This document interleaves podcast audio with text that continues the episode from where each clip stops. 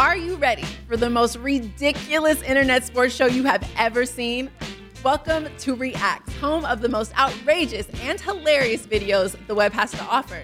So join me, Rocky Theus, and my co host, Raiders Pro Bowl defensive end Maxx Crosby, as we invite your favorite athletes, celebrities, influencers, entertainers in for an episode of games, laughs, and of course, the funniest reactions to the wildest web clips out there. Catch Reacts on YouTube, and that is Reacts, R E A X X. Don't miss it. This podcast episode is brought to you by Coors Light. These days, everything is go, go, go. It's nonstop hustle all the time.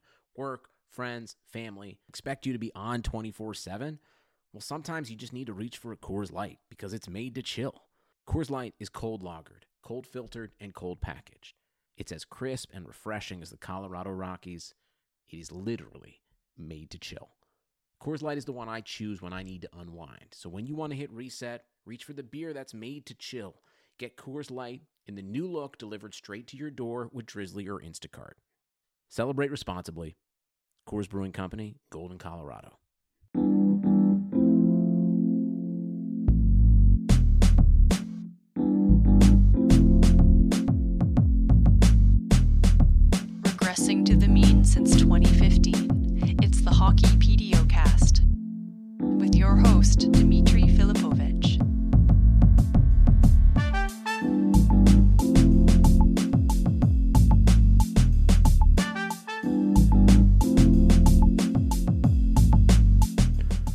Welcome to the Hockey PDOcast. My name is Dmitry Filipovich, and joining me today for another episode of the Quarantine PDOcast Rewatchables is my good buddy Murat Ates. Uh, Murat, what's going on, man?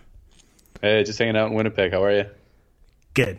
I'm excited. This is a this is a fun one. When I started this series, this was one that I definitely was on my initial list of games that I knew I wanted to cover. We're doing uh, Preds Jets 2018, and we chose to do Game Three because I just think it was the best from a storytelling kind of wackiness back and forth perspective. I think this game really captured the sort of roller coaster high event nature of this series in general, probably more so than any other game, although it's a testament to how entertaining a series this was that there was legitimate thought given to a couple other options just because I mean there's so many so many good games to choose from in this individual series.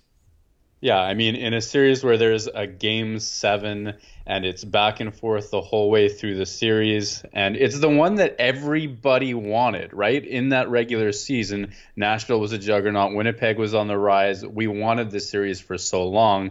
Then you get into the you get into the thick of it. It goes seven, but there's one, and I agree with you. I'm glad you chose this one. This is the one of all of them that it just the memories have stuck the clearest, and I think it's the one that most fans relate to too. Well, I think the game seven, it's funny you mentioned that, is probably the one blemish on the resume of this series being considered like an all time classic because the first six leading up to it, no team wins back to back games. They're just trading punches. Both goalies at times look amazing, and then at other times you're like, oh my god, are they even going to make it through this series? And and by the time we get to game seven, it just it feels like a balloon just gets deflated because Pekka Rinne just gives up these two absolutely horrendous goals and Peter Laviolette gives him the hook. And it was actually 2 1 for a while there. So it certainly wasn't devoid of, of drama because the Predators were technically one goal away from getting back to a tie game again. But it really just did feel like it sucked a lot of the entertainment value out of it when you were just like, oh man, like here we go again. Poor Pekka Rinne, especially in the grand scheme of things of him winning the Vezina this year and it being this kind of Cinderella redemption story for a goalie that had looked like his best years were behind him for the whatever two, three, four years leading up to this one. Yeah, what a way to go out and I remember that was the first time, actually, right before Game Seven was my first time joining you on the PDO cast. We set it up. We were talking about how intense it was, um, how the how both teams were going 100 miles an hour through the neutral zone, both offensively and defensively. Everything was there. But I'm with you. Yeah, Game Seven, those goals go in on Rinne, and there's this emotional sense, even within a goal for a long stretch, just like you said that this isn't a comeback. This isn't one of those games. And you have that sensation the entire way through.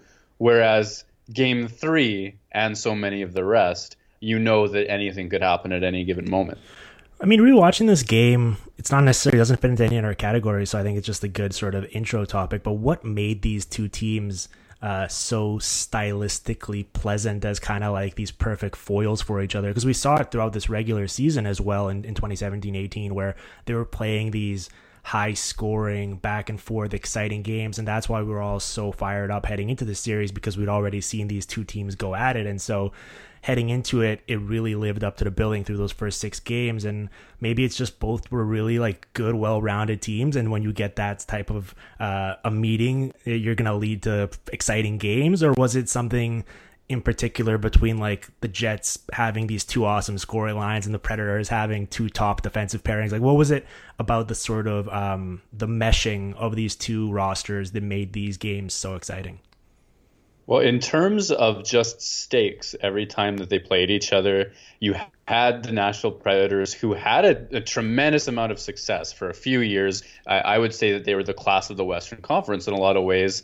And then as the Jets are on the way up, that's that's their underdog year in a way. Nobody predicted that they would go as far as they did. Everybody kind of knew, or at least I like to think everybody knew that they'd be pretty good. I was calling a playoff spot and I was confident on certain things, but the degree to which that they hit that level, and you know what? I think that one of the reasons why the series had stakes and why these two teams, whenever they played against each other, things went off is they were partly carbon copies of each other at five on five. Nashville pioneered that well, the defenseman is going to pinch every time. We're basically playing four forwards, one defense in the offensive zone at five on five, and they do that with speed because they have forwards coming back. Jets basically went to the drawing board the season or the summer before and said, How are we going to meet the best practices league wide? And they essentially emulated that same system. And now you've got, you know, you're unleashing Byfuglien and Trouba and Toby Enstrom, even. He's one of the most aggressive uh, fourth forwards uh, in, in the series as well. And when you have that level of speed at both ends of the ice through the neutral zone as well, um, it sets the stage for quality hockey. Uh, I don't want to turn this into too much of a rant, but the next stage to that, and I want to know what you think about this though, is is that it's filled with characters hmm. in this series, right. like Dustin Byfuglien's dance moves, yep. PK Subban's celebrations, uh, the intensity of Blake Wheeler, the thousand mile an hour um, greyhound chasing a ball, Brandon Tanev of the various um, amounts of five on five efficiency that you'll get from him. Um, goalies at both ends. There was just so much in terms of uh, of unique characters in that on the ice as well. Yeah, and this it felt like this postseason was the start of uh, like CBC was really dialing in on that storyline of, of Connor Hellebuyck just staring down the cameras in the locker room before the game, and um, yeah, I mean the legacy of this game it was the number one versus the number two team in the league, and not just the Western Conference, literally in the entire league. And I remember feeling heading into it that this may as well have been the Western Conference final, that these were the two best teams in the West, that this was way overqualified for a round two matchup, which is hilarious in hindsight because obviously Vegas swoops in in the Western Conference final and beats a Jets team that you could argue deserve better, but also maybe we're just kind of a bit burnt out from this emotionally and physically exhausting seven game barn burner versus the Predators. But rewatching this game three in particular, that held up really well. That feeling of this being so overqualified for this stage, and it, it just felt like with each passing goal, like it, it, felt so much bigger than just a round two matchup. I don't know. In the moment, it, it felt that way as well, right? Yeah, hundred percent. It did. I, am with you. Like one of my notes, and this is something I would have written at the time. It's one of the things that uh, I would have written months before. Uh, I wanted that series 100% I did because of how good the hockey was. And for me, it was essentially the Western Conference Finals as well because of how good those two teams were. Um, I actually asked Jacob Trouba about a week ago. I got him on the phone and I was talking about bits of this game. So mm-hmm. just perfect timing on your part, I should say.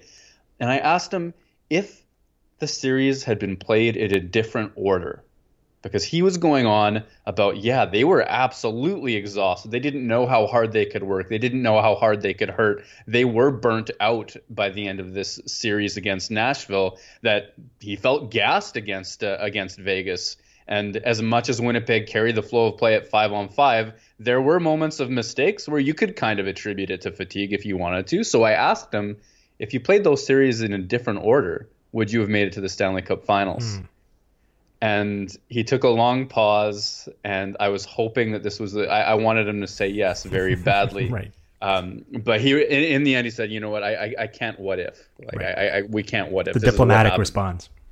Yeah. Um, yeah, I mean, it's it's impossible to say, and we shouldn't take away from what that Vegas team accomplished that year because they were playing some incredible hockey themselves. So it's kind of a you know you know a, a big what if, but on the one hand, like I think part of what ma- did make this series so special was heading in for the most part, both teams like Nashville had gotten a bit of a scare from this kind of like young, feisty Colorado team in round one. Um, the Jets lost that game in game three uh, against Minnesota where Connor Hellebuyck got pulled, but for the most part, didn't have too much trouble with the Wild in, in their opening round matchup. And so both teams enter this series pretty fresh, as fresh as you're going to be, um, with no sort of real injuries to any of their key contributors. And so that led to the high quality of hockey. But at the same time, you're right, it does feel a bit disappointing that. Um, it, it was at round two as opposed to a Western Conference final or even a Stanley Cup final. But this leads me back to, and this is very topical because right now, you know, this week we learned about the return to play format, uh, you know, the what's going to happen with the play-ins, and then uh, the league trying to make.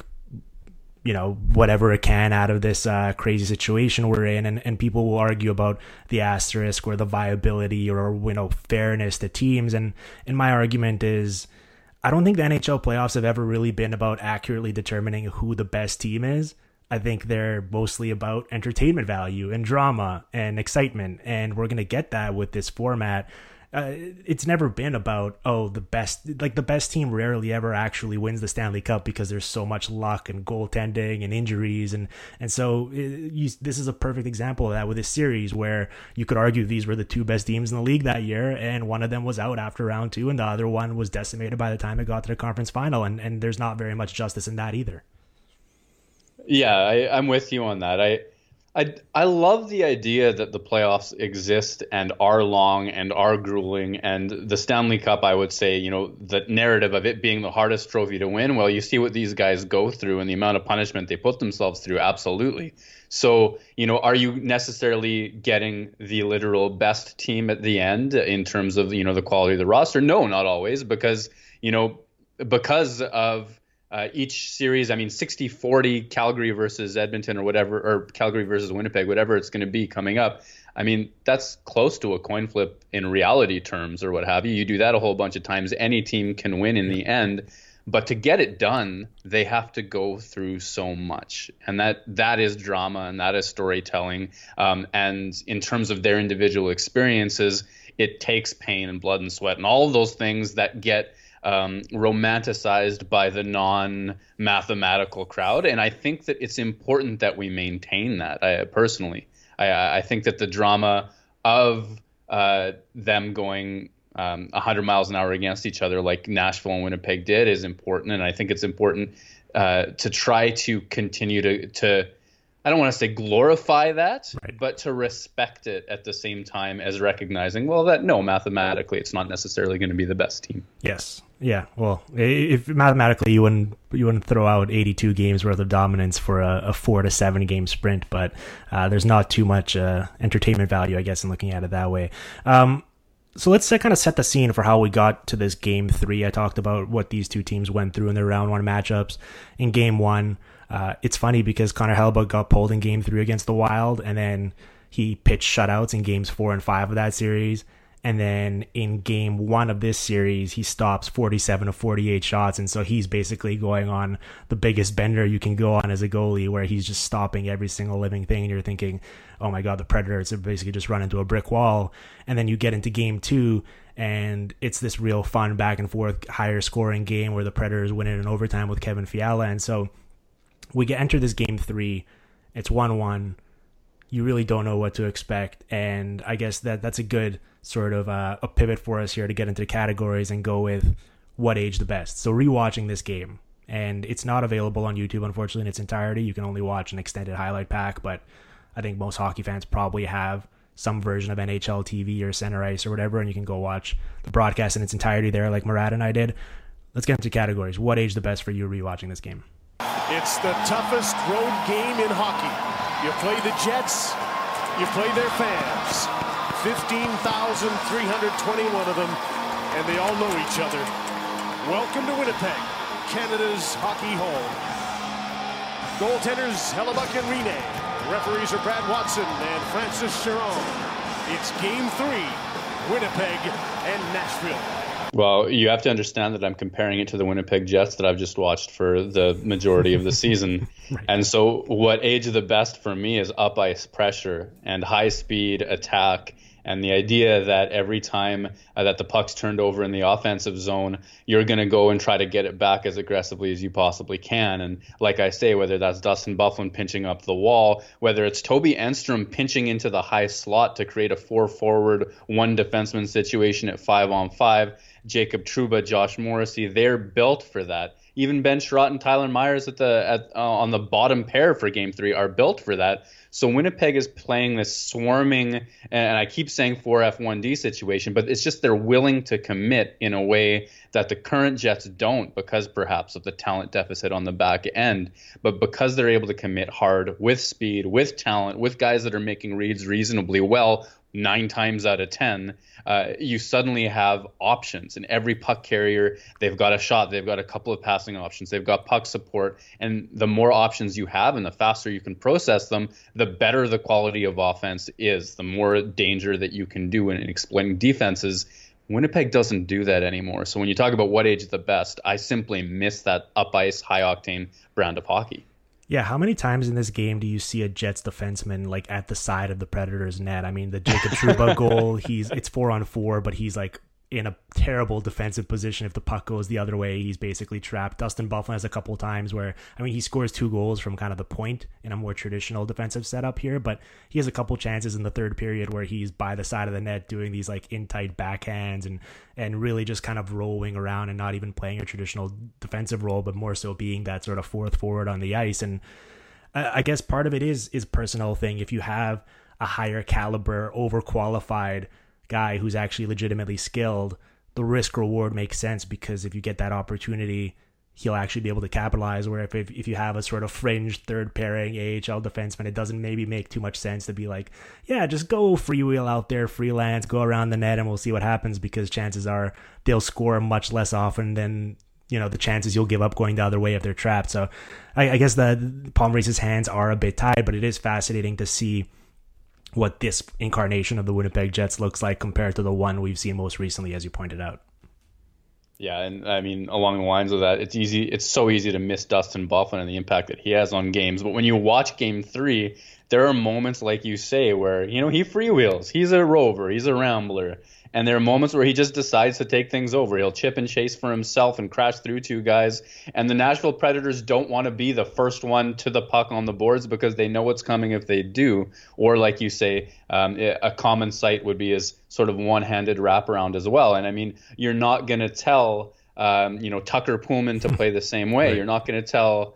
Uh, you know any of the the current Winnipeg Jets to be Dustin Byfuglien because you can't, and and uh, the Jets were overpowered at most positions throughout the lineup, especially up front as soon as Paul Stastny arrives as well. So there's some things you can do, just like you say, um, when everybody's slightly overqualified for their job that you simply can't get away with otherwise. Yeah, I think it ties into that what you're saying. But what is best for me was the pace of this game, the way it was played. It was exactly how I remembered.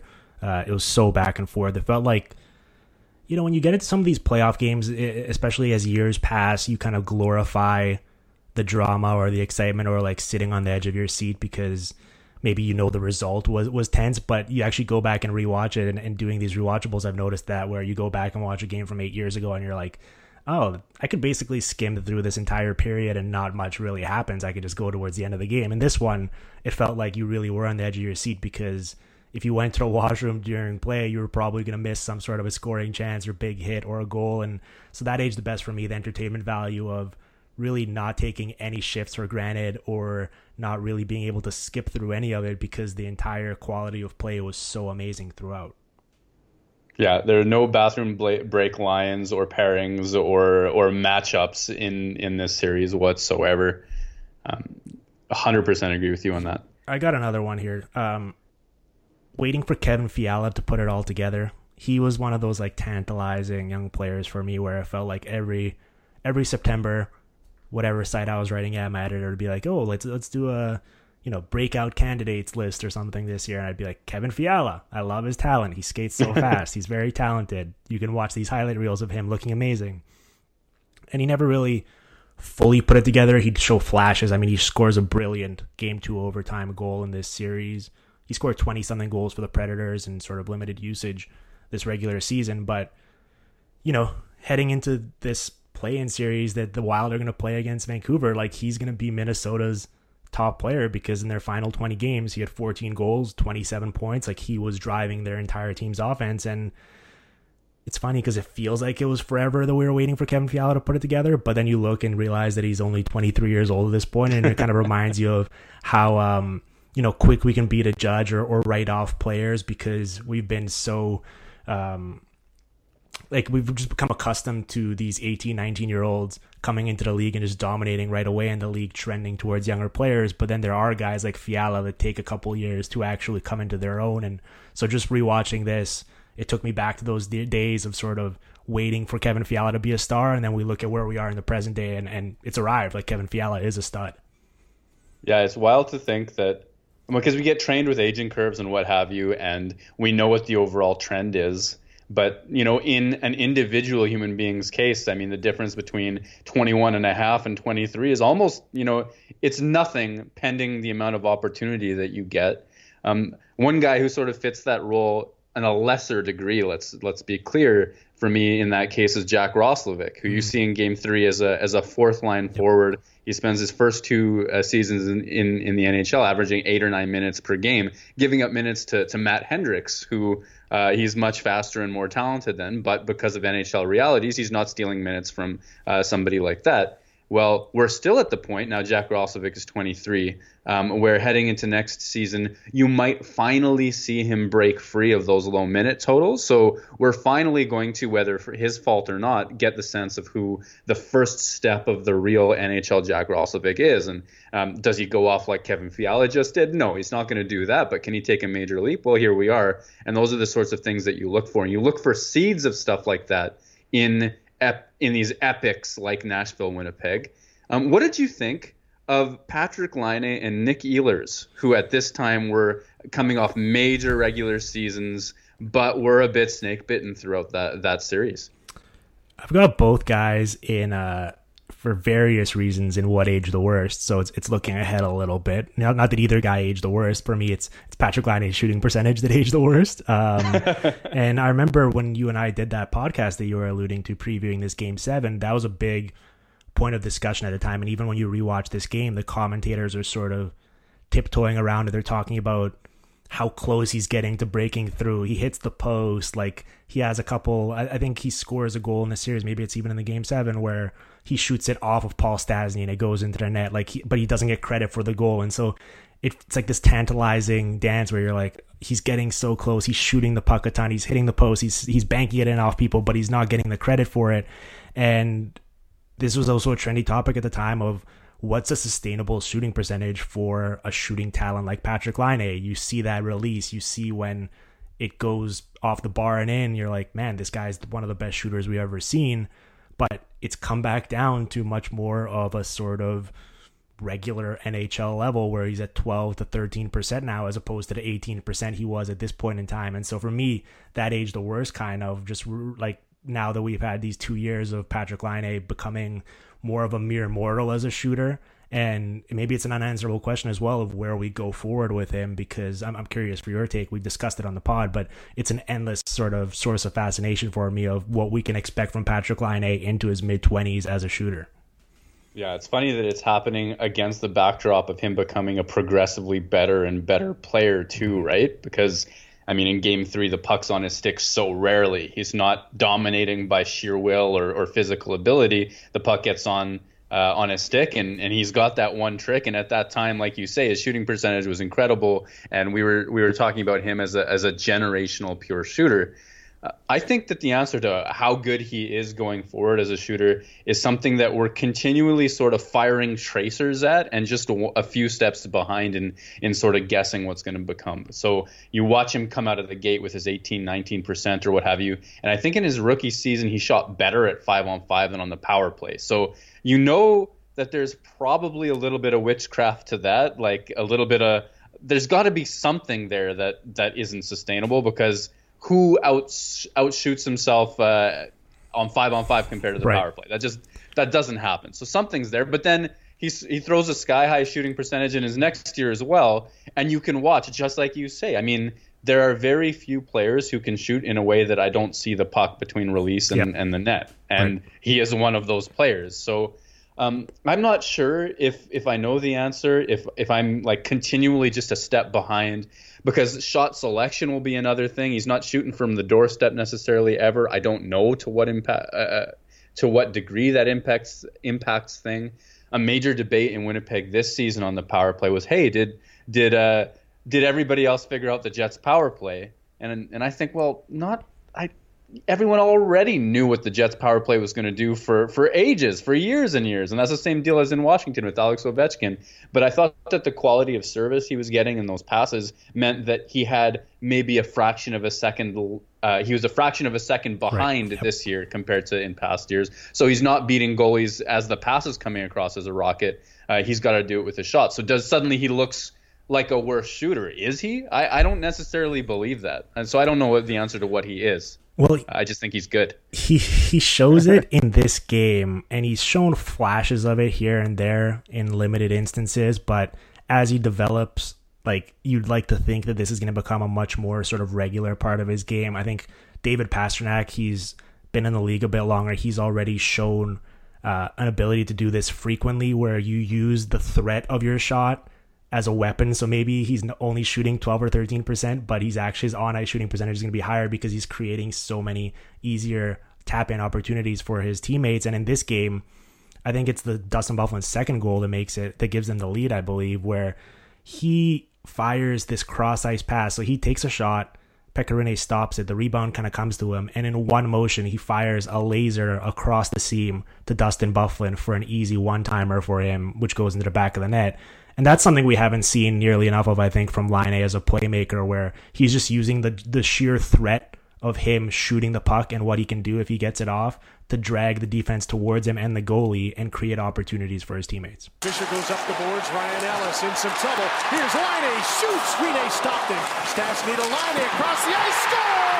Byfuglien has another. Yeah, I think that uh, what you know that laser beam pass is a sign and a symptom that he's always had this. By the way, he has always been a plus passer. Now, does he always choose to use it? That's a different thing. In terms of sheer execution, Patrik Laine is a plus passer. And I was I've been talking to or over the last couple of years, I've talked to Jets coaches about this as well. That I think it's one of the most underrated aspects of his game. He, in fact, let's use the power play as an example. Oftentimes, you know, a rebound goes, the puck goes to the wall, and he's got to fire it back across the ice for, for Blake Wheeler to reset the whole threat ba- basically from that same spot. And he's beating the same exact seams that Blake Wheeler did to get the puck across the ice to him in the first place, or he makes a good choice about wrapping it around the back. Um, and you started to see this year as well, where his playmaking would turn into assists and production as well. First year he's ever had more assists than goals in his career, and I think that goes beyond the NHL, which is a wild, wild thing. Um, and he's making fun of himself for that, like, oh, hey, I guess I got to score more goals. He was telling us the other day as well. But I think he has the chops, and the unique thing, the thing that I think separates a Patrik Laine from uh, a Kyle Connor, let's say to use a Winnipeg example, or uh, or well, Pastrnak to a certain degree, but Pastrnak has so much creativity as well. Patrik Laine has a few different skill sets that he's he's developing separately from each other. He's got a bit of a power forward body, right? He's a he's a massive human being. He can play a okay, I'm going to make a hit, take body position, protect the puck on the wall like kind of a second half of career Jaromir Jagr did. He can do the rocket from far away in soft ice. Uh, and he also seems to want to have the puck on his stick. And you can see in game three against Nashville, he tries a move that he uses to this day where it's just a little drag from the on his forehand side as he's approaching a defenseman from he moves the puck from the heel to the toe and it's just he's trying to get a sense of space or, or, or like buy a fraction of a second as the defenseman bites and he just he has his stick swatted away. Nothing good comes of it in game three. And, and uh, you can tell okay he's he's still pretty young there are all, all these different things that he can do and i think he's still learning when do i do each one when do i need the puck on my stick when do i protect it for somebody else and when do i get rid of it to, to create threats on, on opposite sides of the ice i don't think he had that figured out in game three or in that season when he was scoring 44 goals uh, but I do think he will um, as as he ages in his career. Well, I mean, the shot is so electrifying that it, it's it's human nature. I mean, the the athletes themselves on the ice, the opposition, everyone gets puck watching, especially when the puck goes to him on the power play. It's, it's human nature to just look over there, and so that means if you're his teammate on the ice, you will have less attention on you, just kind of uh, by rule. And so, I don't know, like he's got what 13, 12, 17, and 17 primary assists in his first four seasons. Now those 17 this year are just in 68 games, so that's a nice little evolvement. But I wonder because their power play at this time was so dominant and so lethal, but the game has started to slowly shift. I think the more conventional setup was you have one dominant shooter on one wing and then you have your Blake Wheeler type of a guy who's just going to be the quarterback and sort of pass it around like Nick Backstrom or, or, or, any other great playmaker of their day. And now we're seeing, you know, like Tampa Bay, for example, with they have Stamkos and Kucherov, so they have the two shooters. Um, you know, in Boston, you even have Pastrnak, you have Marchand. Like, I think it's becoming a bit more e- or predictable to sort of key in if you just have the one shooter. If you know that the guy on the other wing is really going to be looking to pass and you're going to kind of have to twist his arm behind his back to actually shoot the puck himself. So I think that's a great observation from you when you're pointing out how Laine makes those same passes across the ice to Wheeler, but Wheeler isn't unfortunately the type of shooter that Laine is. So maybe he's getting less of the benefit of the, the doubt as a playmaker because the puck's going back to Wheeler and then Wheeler's probably just holding it and waiting to pass it back to Laine. Yeah, it's a reset more than it is a second threat. Yep. For sure it is. Yeah. Um, I like the, the Toronto we, we should probably talk about Nashville and Winnipeg, but I like the Toronto Edmonton style too, where it's almost gone away from that model of okay, we're going to exploit. We know that we have one more option than than the penalty kill can defend, so we're just going to wait and we're going to choose the option that they can't get to. Yep. I think that Toronto and Edmonton now are exploiting some routes of puck movement that are creating threats in surprising places sometimes, and there there are better ways it seems. There's there's a next generation of power play on the way, I think, with a, with a little bit more what looks like chaos to me. Um, I, I want to use that though as a pivot to things that aged poorly.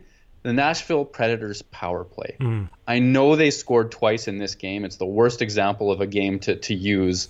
But I always looked at that team that year and they passed it across and over the top patiently back and forth it was an umbrella from like the early 2000s as far yeah. as as far as i conceived of it and i always thought for a team that was that good and had that many talented players and playmakers and you have subban's shot uh, that was something that I thought held the, the Nashville Predators back, and, and Winnipeg was able to be the better team, special teams wise, overall in the series despite being scored on twice in this particular game. Well, and the goal, the power play goals that Nashville scored is kind of like, uh, it's the exception that proves the rule, sort of, where like their entire power play is designed to get the puck as far away from the net as humanly possible to PK Subban standing at the blue line and him blasting it. And that was a great power play setup in 2007. I don't know. In 2020, I think we've uh, become a bit more sophisticated in our understanding of not doing that and not catering your entire power play around. And we've even seen now, I mean, Subban's gone, but it's a lot of the same where they're just trying to get the puck at their point with Josi and Ellis and just bomb away from from far out as opposed to I mean, when you have a shooter and a, a gifted passer as well in Filip Forsberg, it was always bizarre to me that they weren't sort of running their full power play through him as a dual threat because he's magnificent and and uh, it's just it, it's bizarre and it kind of shows in the results where there's too much talent on that team for them to be. I mean, last year they were historically bad on the power play, but even in their good seasons, they've been kind of middle of the pack or or in the teens as opposed to a top ten team based on their on their talent level. Yeah, absolutely, and it's something that you, it's something that you kind of think. Well, now with the coaching change, are you going to see that shift? Are are you going to see something new and unique? And I'm not sure if Nashville had time to quite figure it out um, over the course uh, uh, of the amount of time that they were able to work with this season. But your point about Forsberg is so well taken, and even I mean, watching this series actually, it was it was enlightening to see just how good Forsberg was all over again.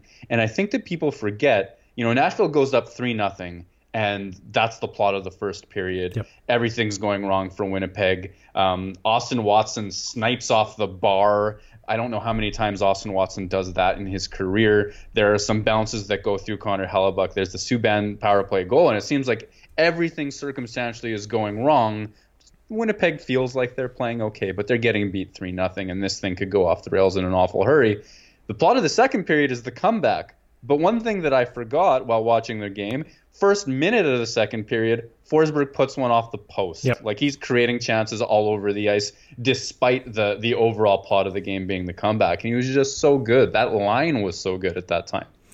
Yeah, it certainly was, and and I have them later on Apex Mountain, but uh, one member of that line in terms of just finishing up my what age the best, Viktor Arvidsson has a net front presence. I love that you know he's five nine. You typically wouldn't think of him as this sort of towering figure that the goalie can't see around, but I forgot just this era of it was so delightful watching him just do that kind of well timed jump when the when the shot's coming, and it was giving the Jets and Hellebuyck fits in this series where there were countless times throughout where he would someone would shoot it and he would just jump at the right instance and they couldn't see where the puck was going and it was just it was such an effective little little play for them and uh, this was sort of the peak of Viktor Arvidsson kind of just coming into our lives and being uh, playing this role much bigger than his actual physical stature would suggest he should be doing.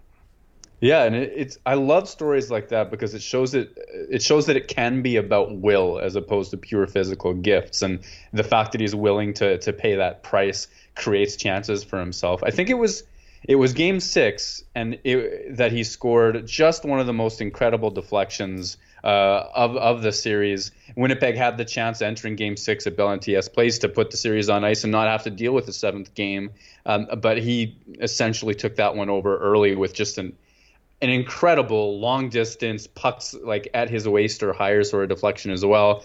And again, I, I kind of forgot that he was capable of that. Especially this season, you see Nashville's numbers falling off everywhere, no matter who you are. It seems uh, at that stage they were willing to do anything it took, and, and they got results for it. My final what is the best is, is Connor Hellebuyck, just because of this three year uh, pocket of information we have on him where in this season he finishes second to Pekka in Vezina voting and I think it was deserved for the most part. I mean, he got seven first place votes. He led the league with 67 games, which was really high volume. He had, by traditional stats, a 922 save percentage, which was really good. He was fourth in goals saved above average, but funny enough, he was worse. He was 12th in goals saved above expected, and it was because the Jets actually became this sort of uh, quality dominating team where they're really tightening up everything around them as opposed to all the previous years we'd seen in incarnations of Jets teams that were uh, not as sort of responsible defensively. And so it was funny because after this season, I think a lot of it was, you know, he's getting this new big contract we're sort of wondering how much of it was him and how much it was the team. And then he really falls off in 2018 19. He struggles, his numbers dip. Laurent Brossoit comes in and actually outplays him at times. And you're wondering what's going to happen there. And then he definitively bounces back in this 2019 20 season where he's not only the lock for the but I think he should be a Hart finalist as well. And he just sim- simply carried uh, a defensively deficient team to heights that they really shouldn't have reached. And so he he aged the best for me because on the surface, his performance between this season and this 2018 run are similar, but the actual details of what he did personally compared to the context and the situation around him is wildly different. Yeah, absolutely. That was his arrival party. This was his proof. This was him coming back, you know, with the second smash hit album that nobody necessarily knew that he had in him.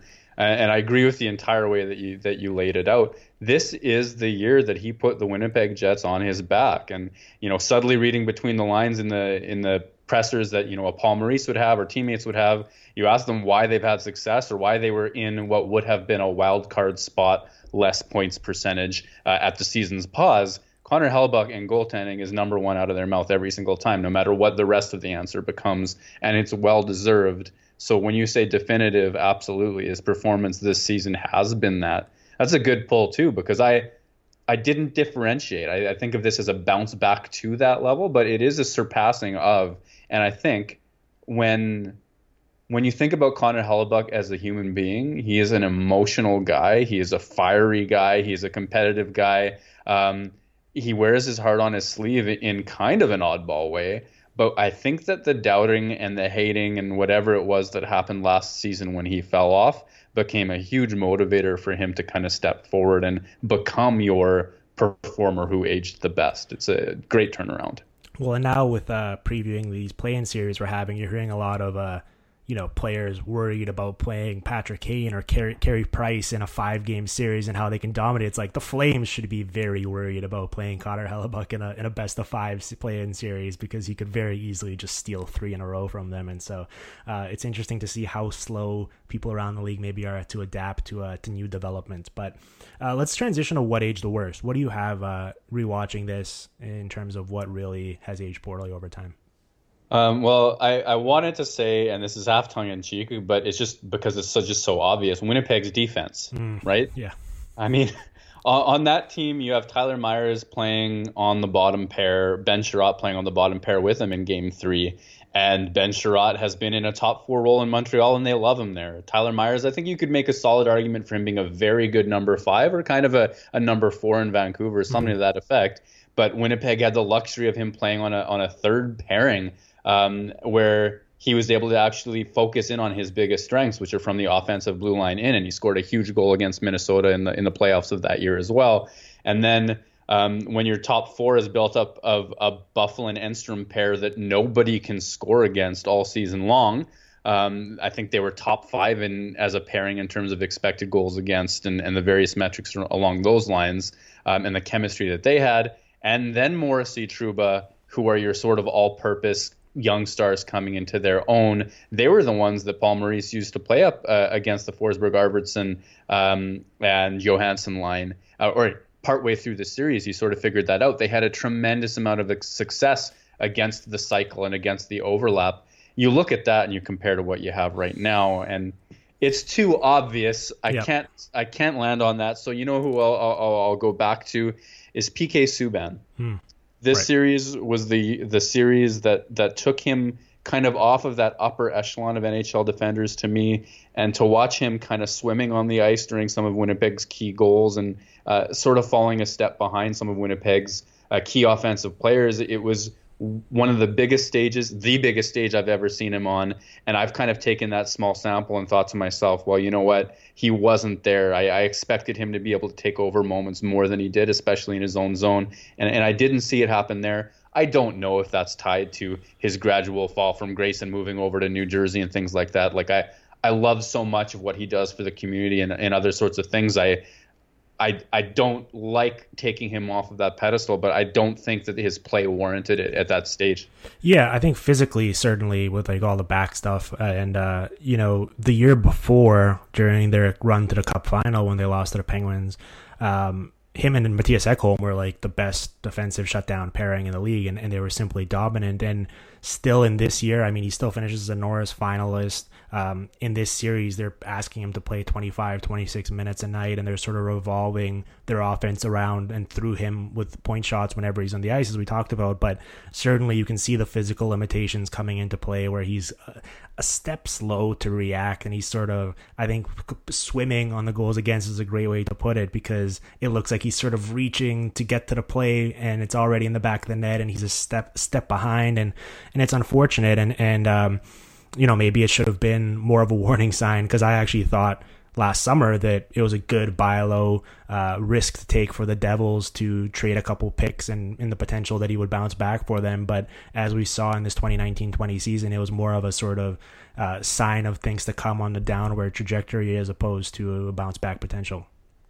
Yeah, if I remember right, and uh, this probably would have been just before we were hanging out in and around the draft last year. But that was kind of the time of year that this happened, and, yeah. and I remember the buzz being fairly positive that you know what New Jersey made an astute uh, an astute trade there, and maybe they did, right? Maybe there's more to him in New Jersey as the years go by. But uh, for me, I and again, maybe it's because, like you say, he, they relied on him so much if you really want to zoom in and only focus on plays that end in goals, you can find an awful lot of examples of him being also in picture or a step behind or swimming and and it really took the shine off of him as as an elite guy for me that year. I mean, in his defense, though, part of it was their Nashville was pretty hard matching when they could him and Ekholm versus uh, Wheeler and Scheifele, and Wheeler and Scheifele, especially in this game, were so freaking good that you know it's gonna be the case where yeah you're gonna wind up on a, on a couple highlight reels with the puck in the back of your net when you're playing against those guys, and maybe there's no shame in that. So I'm I'm willing to give him a, slight pass just because, especially rewatching, maybe it should have been what age the best, but um, you know, Wheeler finally breaks through and scores that goal and on the power play, I believe, to finally give them a 5 4 lead in the third. But I mean, he misses a wide open net at one point. Like he was, we were talking about how he's not as much of a threat as a shooter as maybe he could or should be. In this game, he was firing a lot and he was trying to score and he finally broke through. But him and Scheifele were, were all over the place. They were, they were, Paul Maurice was leaning on them to play in the 20s throughout the series and they rewarded him with pretty monster performances.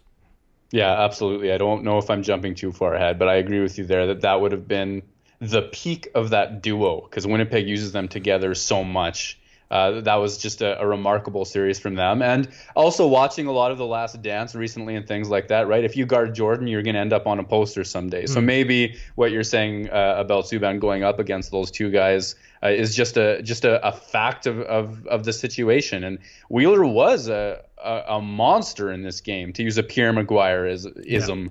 Um, in terms of just pure chance creation, long before that that five four goal that you point to, um, tons of chances that he was able to create, and I guess we can we can get into that later. Yep. Um, other thing that aged the worst, I think I already hit it a little bit too hard, is, uh, is Nashville's power play. I, I just, yep. you know, kill that. Move on to the next. Uh, move on to the next era of NHL power plays as they get better and better. Well, okay, let me give you my biggest what aged the worst, and it's sort of oh, yeah. it, it stretches out the point you made about the Jets blue line into um, a a topic and a discussion point for both teams how much roster turnover both teams have had since. And a lot of it is just due to the fact that, and maybe it's what aged the, the best in terms of the quality of these two rosters, and what aged the worst was not being able to keep them together in its entirety in a salary cap world.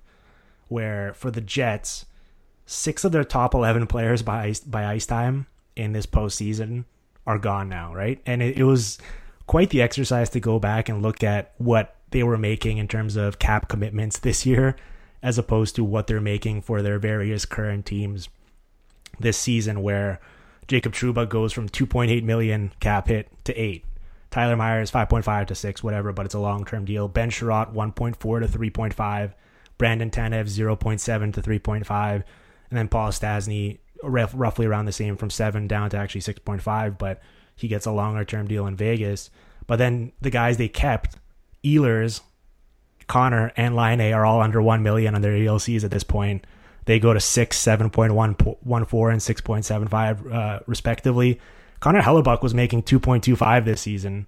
He's making six point one seven, which is good value, obviously, but quite a bit more to be paying. Blake Wheeler goes up from five point six to eight point two five, and Josh Morrissey 0.8 and he's about to start a 6.25 million dollar uh, deal and so it's crazy to see that the Jets were able to have all of these players together on one roster, one depth chart, and then look at just what they're making respectively now, just two short seasons later. Yeah, that is that is mind-boggling and earth-shattering. And I remember at the Athletic, even leading into the trade deadline of that season, it was a it was a point I tried to hammer home over and over and over again. We all recognized that those young stars were on their way up, and the the sheer improbability of having that many good players on value deals, ELCs, um, it gave Winnipeg a unique competitive advantage at that time, and it let them add a Paul Stastny at the deadline, even though uh, St. Louis ate a little bit of his, his cap hit as well to make that trade mm-hmm. It let the team go all in in a way that it won't be able to do right now. Um, it, and it created a, a, little mini window last um, the season that we're talking about right now, uh, Nashville playoffs 2018, and then last year when Winnipeg loses to St. Louis. You know, some of those deals had kicked in, but like you say, not all of them had. Josh Morrissey's money is about to go way up, and, and there are others as well. Um, that just to, when you list them all out like that, man, that it, it just illustrates so much of how short I mean, every team's looking for an advantage always. The cap is an efficiency contest, et cetera, et cetera, et cetera. But sometimes there are windows so unique, and that's what this was for Winnipeg in a lot of ways. Well, the Predators had it similarly, where you remember they started that kind of trend of betting on their young players and giving them six, seven year longer term deals to suppress the cap hits, where you have Ryan Ellis and Roman Josi making $6.5 million combined at this point in time. And then obviously each guy is making more than that now individually. And so, um, both teams were in that bucket where on the one hand, they did a really good job of having all this young talent and be able to make the the finances work, but on the other hand, they did a really poor job of keeping that together, or maybe. Um, it, maybe we look at it differently because if either of these teams wins the cup, you don't really lament it because you just go, well, you know, flags fly forever. They won the cup. Doesn't really matter. You have that uh, grace period now where it doesn't matter what they do because you're still uh, living off of the fumes of that Stanley Cup win. Whereas because both teams fell short, you kind of look back at it and go, oh, missed opportunity. Maybe they should have been more proactive, thinking ahead, and either trying to move money out or, or trying to make it all work, knowing that you know eventually they would have to pick up the tab on all these guys. So it's kind of a, a, a mental gymnastics exercise depending on the result, and we kind of we have the benefit of hindsight, whereas the GMs unfortunately don't. Well, if you're the Nashville Predators, you hang that divisional flag, and that flies forever um, after that season, cup or no. I, I, think Winnipeg too, just to, to throw it in there. Like, I mean, they went hard at, at, at Paul Stastny in an attempt to come back last year with the same roster that they had done so well with, and um, absolutely, it would have taken more work. But you see what looks like in hindsight a pretty clumsy cap dump where you give up on Joel, Joel Armia mm-hmm. to, to Montreal and, and Steve Mason at the time, who never plays again. Um, and that's done to make some room. And yet, Winnipeg would need more room on top of that if they were able to fit Paul Stastny in at the time. I think that the guy on the outs there would have been someone like Mathieu Perreault at four plus million, and Winnipeg, for whatever reason, was using him on the on the fourth line at that time. Um, I think that that deal for Armia and Mason, pardon me, as a cap dump was was great and was proactive and was a sign that they were trying to bring back this guy that seemed to fit in so perfectly um, but it didn't work. And then that further wounds, uh, you know, I think Joel Armia would have looked wonderful in Winnipeg this season as well.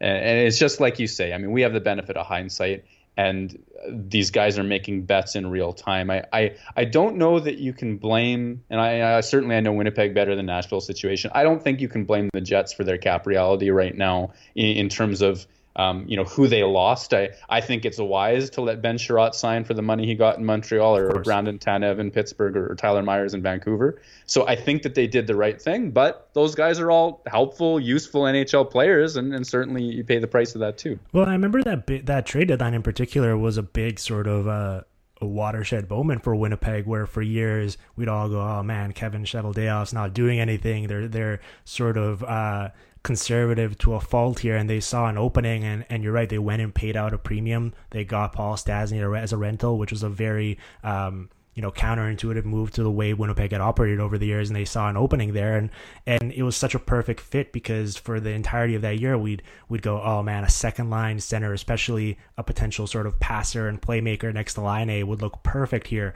and he fit in so seamlessly where I think they went 15 4 and 1 or something after he came into the lineup. They bounced up to a top three shot share team, which we know is a good indicator heading into the postseason. And so it looked like a great move. Unfortunately, it was just for a short period of time and just that one playoff run.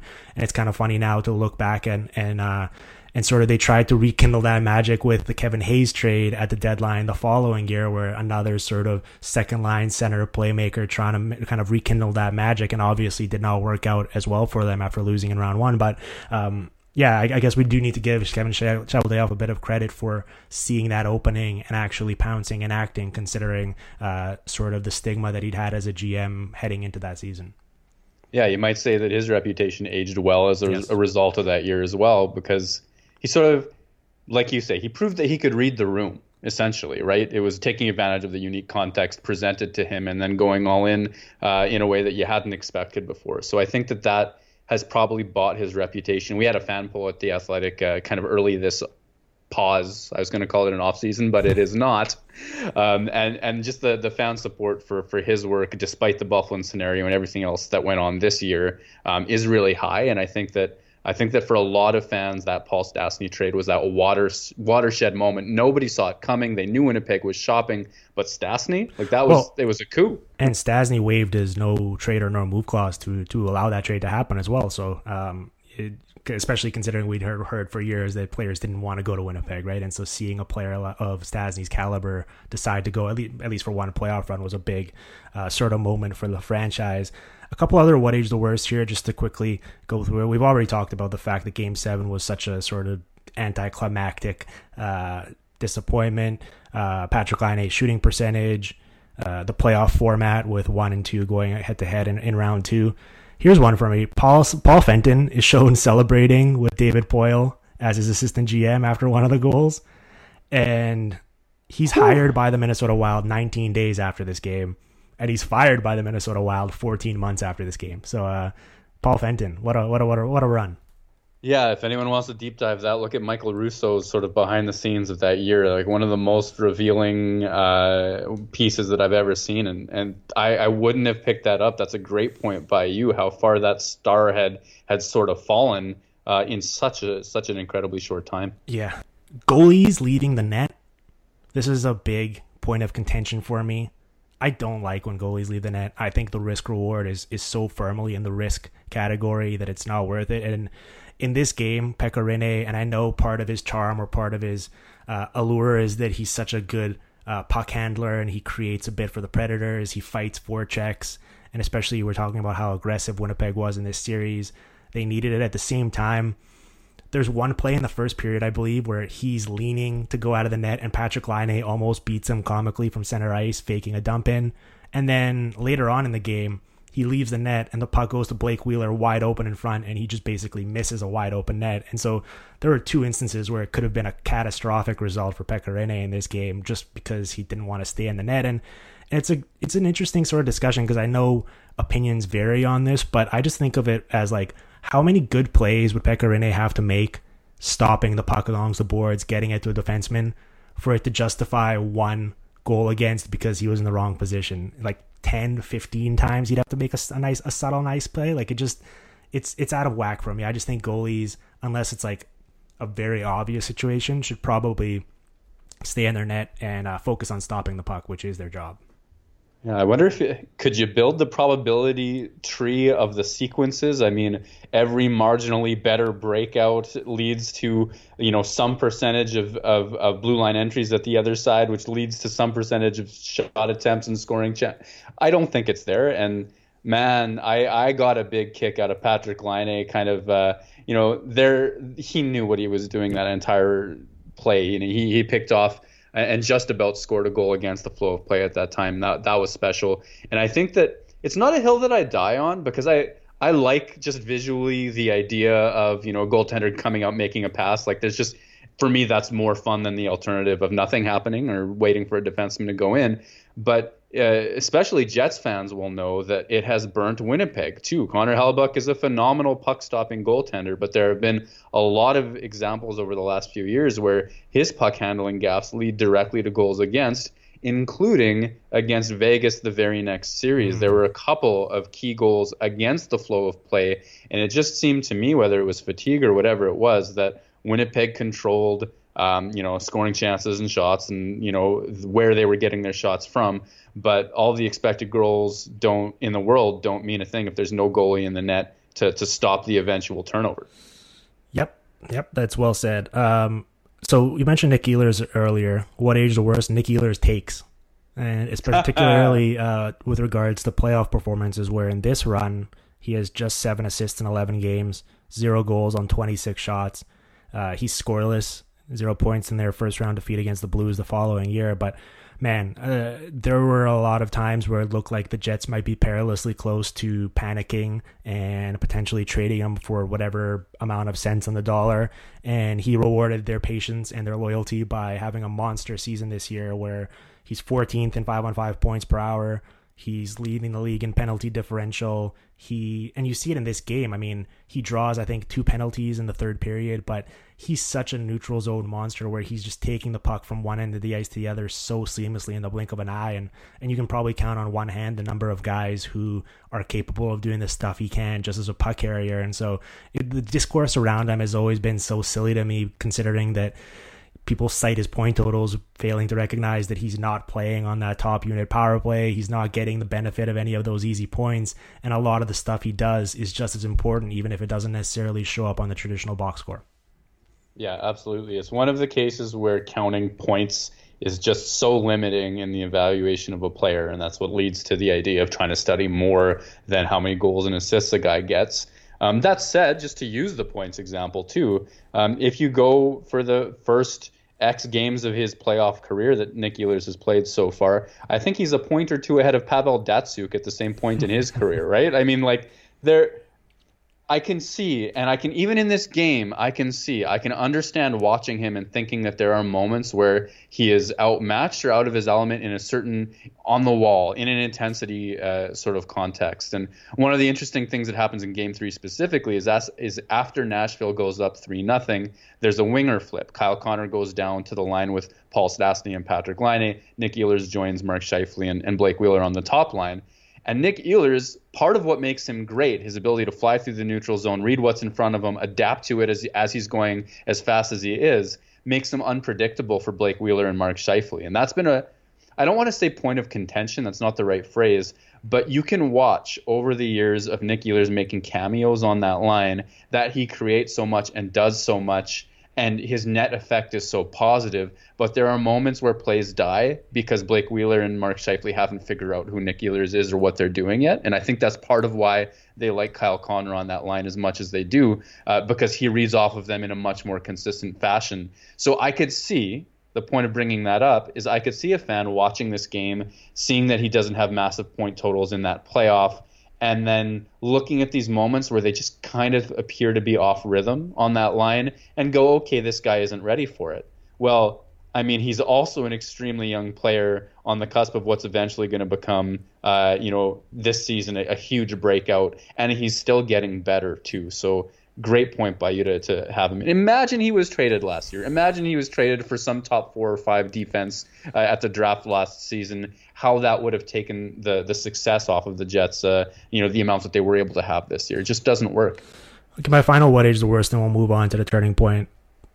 Poor Pekka Rinne. We mentioned it earlier. No one will be able like in the category of goaltending is voodoo. Like just his performance in this series is just inexplicable, right? I mean, he has two games in here where he's remarkable, I think, and they're both in Winnipeg actually in game four and game six, where it looks like they're dead to rights, it's over, and he has a shutout in one game. He gives up the, only the one goal and makes a number of critical saves, and he sort of looks like that uh, really uh, mobile, athletic, just big goalie that's stopping everything in front of him. And then he gets pulled in game one. He gets pulled in game seven after just 10 minutes and he gives up five and six goals in the two other games. And it's like the performance is just all over the place. It's, it's the ultimate sort of boomer buster hit or miss uh, in this series where you really had no idea what you were going to get from him from a game to game perspective.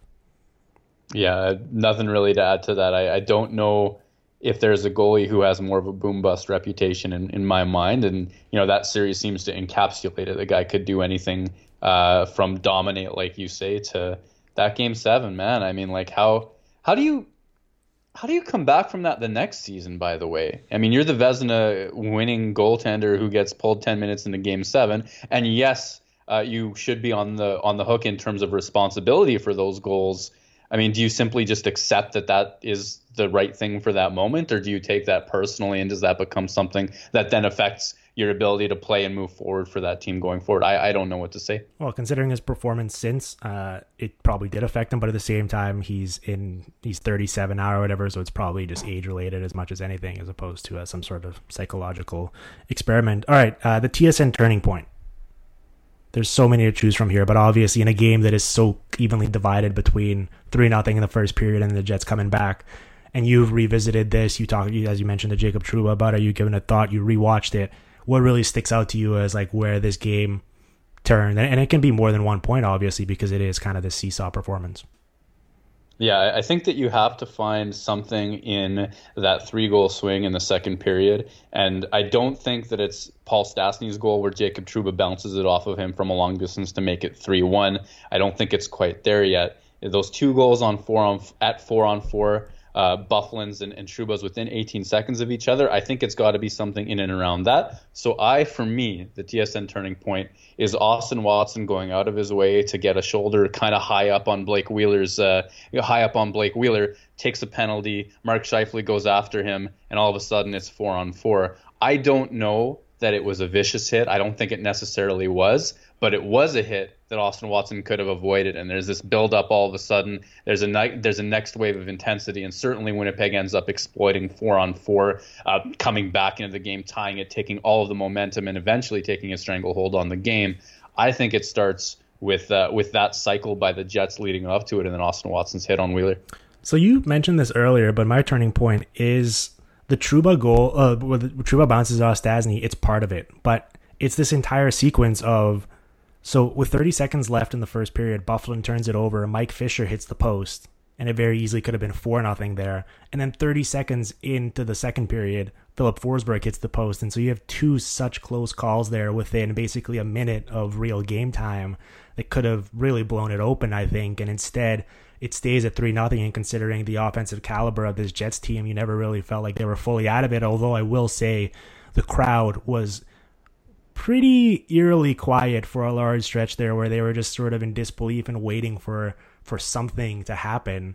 And then eventually it does, and it just com- the roof just completely blows off the building. But um, I guess it kind of ties into that's my turning point, but it's also tough to distinguish between the most rewatchable moment because as that game starts to shift, that is the most rewatchable moment where you just like you need to you need to be glued to your TV or your laptop screen or wherever you're watching it because the energy and excitement in the building is just electrifying.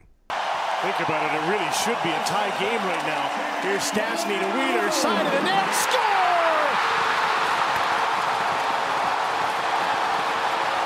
Trouba gets the goal, tie game. Yeah, the loudest I have ever heard Bell MTS place, and that's a, an arena that gets loud and gets loud consistently at big moments. Uh, was Jacob Trouba's goal to tie it up at 3 3. So for me, that is the most rewatchable moment because coming out of Byfuglien's goal to make it 3 2, um, the, the building is already as loud as it tends to ever get. And the street parties outside are, are just dancing and, and, and, and roaring, and, and you can get the sense that the whole city has come behind this team. 18 seconds go by, and then you have Blake Wheeler flying into the offensive zone, laying the body. He was a very physical player that series. Mm-hmm. You have Paul Stastny getting a piece of Roman Josi to slow up his pass. Jacob Trouba, like you say, He's to score net, that yeah. goal. He has to, yeah, and he rounds the net on his way there. Before that, he before he does that, he cuts off Ryan Johansen at the wall, on a forecheck that comes, he starts off camera when that pass is getting made, and he ends up there. It's the most aggressive pinch you'll ever see. So the whole building is just going nuts at that point. And then for him to come around the net, get the pass from Wheeler, corral it, put that in, everything goes off. That is for me. Uh, that is the most iconic goal of, of the Jets 2.0 history at this point. Yeah, and because I think Wheeler had missed the net just prior to that, Jim Hughson actually goes this should be a time game tie game right now like literal seconds before it is a tie game. So it, it turns out being very prophetic and obviously in the mix the crowd is already hyped up because it's 3-1 but Scheifele defended Wheeler. So Byfuglien scores to make it 3-2 and he does a jig? I don't know. It was it, it was like a it was a strut sort of. Like he like pops his jersey a little bit uh, to the crowd to celebrate. And then they talk about how in the previous game or earlier in the series during a celebration, he had basically like punched Paul Stastny in the face by accident, and so the players and the Jets didn't want to surround him, so he was just celebrating on his own. And then when he scores to make it uh, four uh, three later in the period, he does his famous. And when we tweet out this podcast, I'll include the GIF of him doing a little bit of a dance, and that's sort of the most memorable moment to me when I think about this game just remembering in the moment of him scoring and that enthusiasm and that excitement and it was like the full Dustin Byfuglien experience and it was it was so fun to watch and so that has to be the most rewatchable moment. The Dustin Byfuglien experience is just a great way to phrase it because there is no other player like him ever as far as I'm concerned in terms of personality, the sheer amount of fun that he has. Yeah, I can get right behind that and, and his whole career in, in Winnipeg, from winking up at the camera in the middle of a scrum uh, while while battling a defenseman, um, you know, singing along in the penalty box, and then you get on the biggest stage possible. I think it had already happened in the series where he'd pulled two guys out of a scrum yep. in Game Three, and now he's doing like the strut, like you call it, on on his first goal, and the flat out dance on the on the second. Like it's a man in his element, having the most fun of his life, and dominating some of the best hockey that uh, that has that we've seen in Winnipeg, at least speaking for our market. It, it's just it is the the iconic Byfuglien experience. Well, well phrased. Well, it, it transcended hockey. It, it, felt like it was like a, a performer, right? Which I guess, uh, considering that we're watching the game, they the players are performing for us right? It's entertainment. And so I guess everyone in theory is, if you want to get literal about it, but like just with the crowd going crazy and him, him dancing and sort of uh, they're serenading him and he's taking in the moment, it does feel like sort of uh, like a musician at their apex or something, or like a WWE wrestler, and the and the crowd is just like living it, eating it up, and and he's uh, in his element, as you put it. So it's a it's a really magnetic performance, and I just loved it so much. Um, the biggest heat check yeah, so I've been trying to, to sort out exactly what constitutes a heat check performance. Do so you want me to give you mine? Yeah, hit me. So when I think of biggest heat check performance, like I wouldn't put Blake Wheeler in this because he's such a a consistent contributor to them where you just expect him to be dominant and to be running the offense. So when I think of heat check, I think of like a player who typically plays a smaller role and in this particular game sort of does stuff beyond their regular uh, resume or their regular uh, performance. And so for me, I had Tyler Myers because in this second period during this turnaround, and I thought that the commentators did a really good job of pointing it out. He was completely flying out there. I think I'm not sure how much of it was they were down three nothing. So Paul Maurice told the team, "Listen, like we just need to create more offense. We need to be more aggressive." How much of it was in the team's identity to begin with, but he's basically taking the puck behind his own net on various points and just going fully coast to coast and creating with those long strides that are pushing the defense back to the point where on Byfuglien's first goal, he does a combination of a zone exit, zone entry that leads to the goal five seconds later. And he's a mobile defenseman, certainly, but especially as his career has progressed, I think the number of occasions where, where we've seen him perfectly execute that have been kind of limited. And I guess that when you see a play like that, that's what gets you to pay big money for him in free agency because you're like, oh man, there's you can count on you know both your hands how many people in the world are physically capable of pulling off what he just did and he just did it so seemingly effortlessly. Now unfortunately, that's not a sort of staple in his game, but in this particular performance, I thought his skating was was masterful and as you mentioned, he was for all intents and purposes like a third pairing defenseman for them at this point. Here's Tyler Myers. Has he ever fired up in this second period? Skates the puck to center. Two on three in the middle for a little. Here's Byfuglien. He shoots. He scores. Yeah, yeah, they would absolutely find ways to get him minutes, but he was the third pairing defenseman, just a luxury in the, in that in that spot. I, I used to marvel at this this deke that he would do from a standstill at the blue line when he would get the puck and he get a forward come and pressure him. He looked off so many different players putting pressure on him at the point and was able to basically use his long reach to take whatever they left and deke around them from a standstill because he is a six foot seven defenseman with a wide wingspan and then he'd attack from there. But that coast to coast sort of stuff, yeah, you would try that from time to time, but execute it like that, no. Um, from the blue line in, there were things that he could do that no one else in Winnipeg had the the the chops, the reach, and the the brazenness. Well, maybe Dustin Byfuglien would have had the brazenness, right. but there's something special about Tyler Myers uh, attacking from the blue line in. Mm. Uh, biggest that guy. Uh, so for me, it's I mean Matt Hendricks. I come kind of yep. forgotten, and then it's funny because uh, you know he has this uh, this kind of like legacy as like a dressing room dressing room leader, but it's really funny. There's like some hilarious tweets out there where like Oilers beat writers are suggesting that the reason the team fell off after the 16-17 season and regressed was because Matt Hendricks wasn't around in the room to lift people's spirits and all this stuff and and it's it's it's funny like I think it happens in every sport but in hockey in particular like sometimes the legacy of some of these guys like vastly exceeds their actual on ice contributions and, and I think Matt Hendricks is a perfect example of that. Yeah, I, am fascinated by Matt Hendricks and, and the cult of Matt Hendricks, to be sure. I want to say, first and foremost, and, and lead with this, that you know, of the various NHL players who I've been in a, a room with or a scrum with or interviewed, uh, he does absolutely stand out in the top 1% as having like the guy has an aura of some kind. There's there's a calm, serious confidence to him that just exudes leadership. It really does. You see him just moving through space and he commands respect. I I perceive that and that's how I see him. Does does that mean that at the speed he was moving in this series, which was one of the fastest ever at that point, um, that he's not a play killer? No, because he's a step behind. He's their fourth line center, and he called himself even then. Uh, he felt like a pace car, and all the other cars were, were actual race cars flying by him, and it it looked that way. You can see it. You can see plays that don't get made because he's not at that pace of the of the rest of, of the game. So yeah, I absolutely I'll, I'll laugh all day at that at the suggestion that it was the absence of Matt Hendricks that that is the reason for Edmonton's struggles at times.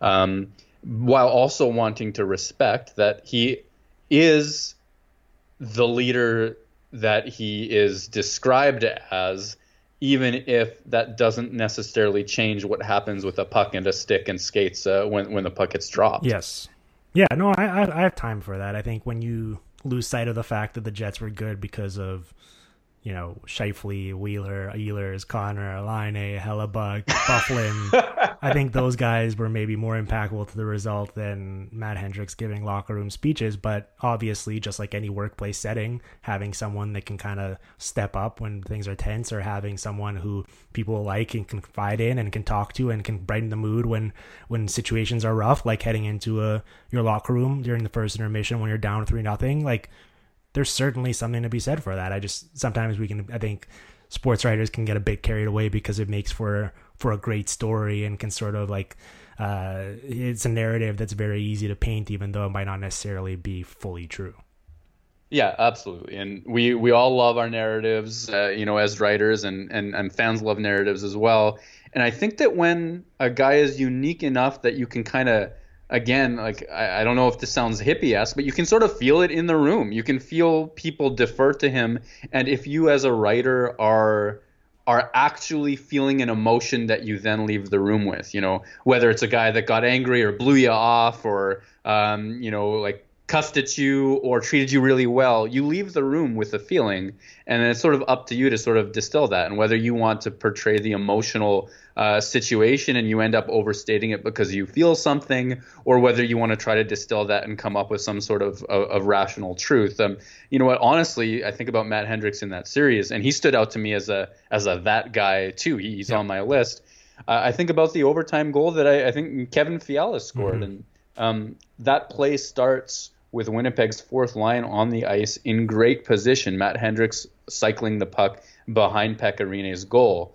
And there are a whole series of plays that go wrong. That Winnipeg is in a 50 50 position. Uh, and uh, first, it's Andrew Copp tracks back to try to cut off the forecheck. He's 50 50. It doesn't work. Jack Roslovic has his back. He's 50 50. It doesn't work. But one of the major reasons that I remember, or the things that I remember thinking about that play, is that what happens between Hendricks' giveaway behind the goal and him getting off the ice such that somebody can get onto the ice and, and pressure that two on one, maybe turn it into a two on two. I think there's a lot of Winnipeg Jets that would have gotten there fast enough to stop that two on two from necessarily happening just by the speed of the change alone. And that's that's my on ice take away of Matt Hendricks in that series.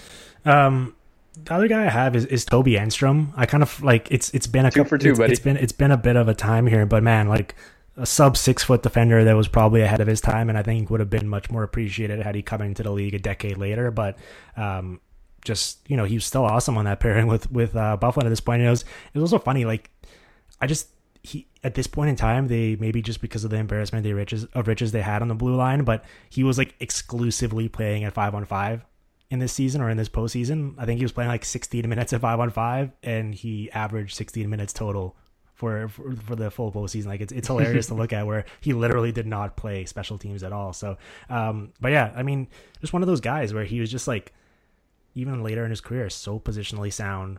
Just made these little plays. Like even in this game, he has one moment where he goes back to retrieve a puck and a forechecker's coming on him, and he makes this little like backhanded chip play off the boards that goes to Byfuglien, who then has the opportunity to make a play, and all of a sudden they're flying out of the zone in transition. And it's not something that necessarily shows up, even if you were tracking zone exits, but it's something that he does constantly and effortlessly and just contributes to to winning and successful five on five play. Hundred percent. I, I think one of the biggest litmus tests for me, if you're a Jets observer, I mean, when we watch hockey, it's so easy to focus on the big punctuated moments, right? And the the goal that happens, the giveaway that leads to a goal against, uh, the great save or whatever it is. Um, Toby Enstrom does so many things that won't show up on the highlight reel that put the puck in a better place, and I, I stand by this nobody put his defense hit partner in better positions than Toby Enstrom did in terms of just reading the play in front of him, making a reverse when it was appropriate to do, and not as a panic safety valve, as so many guys will do when they're under pressure. Enstrom had the presence of mind to do that, and his box outs are absolutely legendary. There are so many scoring chances that you never see because this five foot ten defenseman with a, a, stick that's probably better fitted for a six foot four player. He always played with a comically long hockey stick. Um, was boxing out and the puck just gr- like glides through the slot instead of turning into a scoring chance. Um, I think that he was an underrated player in Winnipeg, and you look whether it's through an analytical lens or if you just zoom in on him, ignore the puck and ignore the things that don't happen, you think of the things that he prevents. Um, I, I, think Winnipeg missed him. Hmm. I will say a footnote on that is that I think part of his low minutes, in addition to him being perhaps underrated, was he had all, all kinds of foot pain and foot injury situation there yeah, as well. His body was breaking down for sure in the final couple seasons. Um, Dawkins. Well, final biggest that guy. So Alexei Emelin is, is playing the third pairing in this game for uh, for the Predators. I kind of forgotten that they traded for him. He never played for Vegas, but they took him from Montreal at, in the expansion draft, and they flipped a pick for him. But the the Predators for a couple of these years when they had that dominant top four that was basically playing for like 50 of the 60 minutes, they were like, "Listen, we're going to have two guys and we just need you to go out there for 8 to 12 minutes and just not mess up." And it was usually like Matt Irwin, Alexei Emelin, Yannick Weber actually has a ridiculous goal later in this series, but they were shuffling guys, and it, it's it's just so funny to me. Like the the job requirements for them were were so hilariously minimal where it's basically equivalent to to your traditional fourth line player where it's like you're gonna go out every once in a while just maybe you know just mix it up but please don't mess up and that's all we're asking for you and so it was funny to see that um Doc and Eddie's commentary corner. So we watched the uh, the CBC broadcast here with Jim Hughson and Craig Simpson. What did you think of it in hindsight?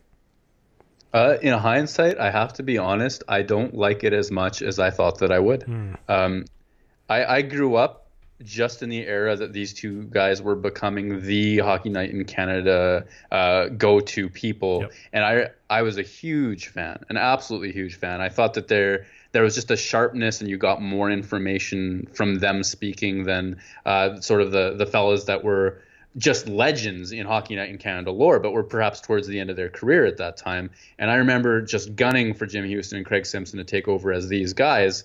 Um, and I continue to think that they're articulate and informative and perhaps the standard. However, there are moments in this game where I think something wild and emotional happens, uh, and there's a, there's an emotional resonance that these, they they simply don't hit. Yep. And whether that's Byfuglien or Trouba's goal, uh, there there are moments that they're just articulately, calmly explaining something that should, from a fan's perspective, to my mind, be 11 out of 10, and you don't get that emotional sensation. I completely agree. Hughson has that sort of consistency where it's kind of like a metronome and I actually think Simps, uh, Simpson does a really good job of breaking down the X's and O's and sort of pointing your attention to certain things after the play when they show the highlight of what you should be looking for as a casual fan. And so I really appreciate that. But the most recent rewatchable I did with Alison Lukan was the Blue Jackets and Lightning uh, game four from 2019. And for all the jokes you can make about Pierre McGuire and all of his faults, like he's yelling the entire time. But in that particular instance, because the crowd is so raucous behind him, it actually sort of meshes with the cinematic experience of that game. And as this game crescendos in that second period with the Jets making their comeback, you would like to see a bit more of the commentators capturing that feeling. And instead it's it's just that sort of steady consistency of them calling the game and telling you what's happening without actually sort of buying into the vibe, which is weird because if this game feels like a Jets home broadcast, even though it is technically a national broadcast. it's because it kind of is. Like, you know, they lead into this game and, and Jim Hughson saying, like, welcome to Winnipeg, the home of Canadian hockey. And I remember I started with Sportsnet in 2016, and, and that was the postseason that no Canadian teams made the playoffs. And internally, they were freaking out because obviously they would prefer for the Canadian teams to be in there because of revenue and because of viewership and everything. And so um, I think you know Sportsnet and and Canada in general was really buying into this from sort of selling that story of a Canadian team making a run. And so even though this is a national broadcast, it certainly does feel like a Jets home home telecast. Yeah, I noted and quoted the home of Canadian hockey as well because I thought to myself, because you're right, I you know I, I covered that game in the press box. I didn't hear anybody commentate that, but I go back and I think of that. I'm like, well, there are a lot of places in Canada that have the the right to argue that they are in fact the, you know the home if there is such a thing. Um, and I just I found the other quote that that really just threw me off, and it's it's when Paul Stastny has that goal go in off of him to make it three one, and Winnipeg has life, and and there's there is a chance. It's not a dramatic goal. It doesn't come from a phenomenal player or zone time or whatever you you might look for, but there's silence and then a delayed reaction, but a reaction indeed and it just sounds that's what that's from from Jim Hughson's voice, and it just comes off as as robotic to me. Yeah. Um, and, I think it depends on what you're looking for. And let, us be real, he's one of the very best that does this. Okay, mm-hmm. this is this is nitpicking. Uh, and it speaks to what I look for from a commentator. And to use a Winnipeg example, I think Dennis Beyak is one of the best that that live at this job. And the reason for me you'll you'll find moments where he says the wrong name or what have you and if you're going for 100% accuracy he probably lags behind Hughson on that front but when the game crescendos to use your your great word Dennis Beyak crescendos mm-hmm. you know what the stakes are just from the tone of his voice and it carries a certain amount of tension when it needs to uh, that for me you know I don't need you to pronounce uh, you know a fourth line uh, uh, name obscure name exactly correctly i need to feel like you you're conveying the emotion of the moment. And and that's what i what i worried about uh, when when rewatching this. Well and then, this is the kind of an unanswerable question but it ties into the broadcast. Uh, why do broadcasts focus so much on face-offs? Like i'm genuinely curious because i wonder if part of it is they're so easy to notice and kind of call attention to and break down in a quick highlight after the fact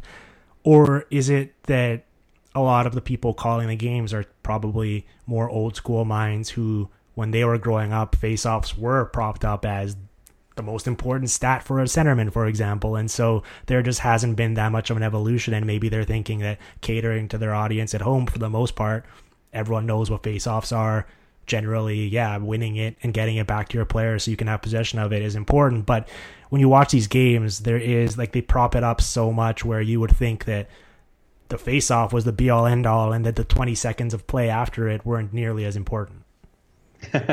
yeah, I, I, think that you hit on the most likely reason. I'll, I'll add one more, but the idea that you can you can easily whatever your level and these guys are often lifelong hockey people and often even former players but no matter what level you are you can break down a face off and and convey the result of it. It's easy to to frame and, and, discuss, and you get trends. I think in broadcasts, and you know now that entries entry stats are, are, are so prevalent, or shot attempts, or what have you. Um, sometimes the micro stat of the du jour, let's say, mm. gets talked about because someone's gotten onto that topic in their own research and now they can't unsee it when it happens uh, so they have to describe it to you as it happens and i think that's real that's just human communication happens in trends the other reason I think that face-offs get so overrepresented is is how emotion connects moments to our memory. Mm. If you watch hockey for long enough, if you play hockey for long enough, whether as a fan, a beer league player competitively,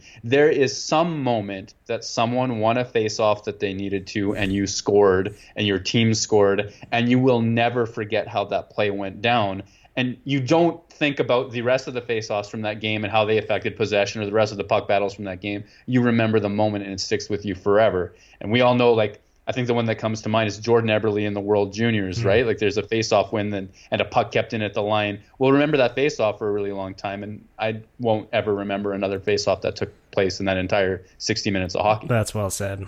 So maybe it was an answerable question then. We just answered it. There we go. Um, yeah, we sorted it. Yeah, I guess that gives us one less, one fewer unanswerable questions. So let's get into the unanswerable questions. What um, what do you have from this game or the series?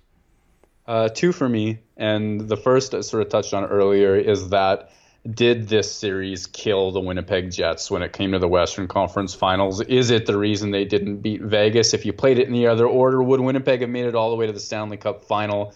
Uh, I don't know that we can know that. Jacob Trouba didn't indulge me, and he he conveyed that you know we'll never know the answer to that as well. But I, I like thinking about it sometimes because it it it's instructive as to you know if that's the case, then this it informs us as to how the NHL should maybe proceed in the future when you have two of the best teams by far meeting so early. Yeah, that's the ultimate unanswerable question because even you know even if the players had an opinion on it, there's no real way to sort of quantify it because it's this this hypothetical what if. But you know the big one for me here is, and I'm not sure would have necessarily impacted the outcome of the series, although it was so close. I mean, I think for the series, the high danger shot attempts were 84 to 83 for Winnipeg. Like it was it was just such a tightly contested series and we just propped up the Stastny acquisition, how perfect it was, how well timed it was for, for Winnipeg's needs. What Nashville did in this trade deadline was they traded their first round pick for Ryan Hartman. And he has a big goal in this series uh, earlier on, um, or I think maybe later on in game four. And but ultimately, he's like kind of a bit player for them. He's a fourth liner. He's playing like 10 to 12 minutes per night. And it's just such a bizarre allocation of resources to identify him as someone that you're giving up your first round pick for when you're a team like Nashville. And you can kind of lump that into their entire decision making because they had this sort of hot run where David Poile was considered to be the top GM in the league. He constructed this team and got all these guys with great value and won a bunch of big trades. But then they kind of lost their way. Like I think his white whale is sort of this like uh, second line center, which is kind of ironic because Paul Stastny was that for Kevin Cheveldayoff and he found him.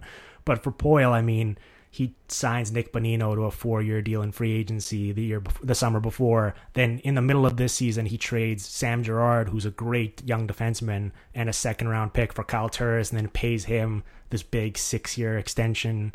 Um, the trades they made, like they were just it's this endless pursuit to the point culminating this past summer in signing Matt Duchene to this crazy long term contract as well. Like they probably still haven't found their ideal center combination, but they've just been searching for it for so long. And so for me, the unanswerable question was considering how close these two teams were, could Nashville have been pushed over the hump if they had better allocated their resources this season, considering they didn't really have that much to show for the first and second round pick that they burned to make those trades?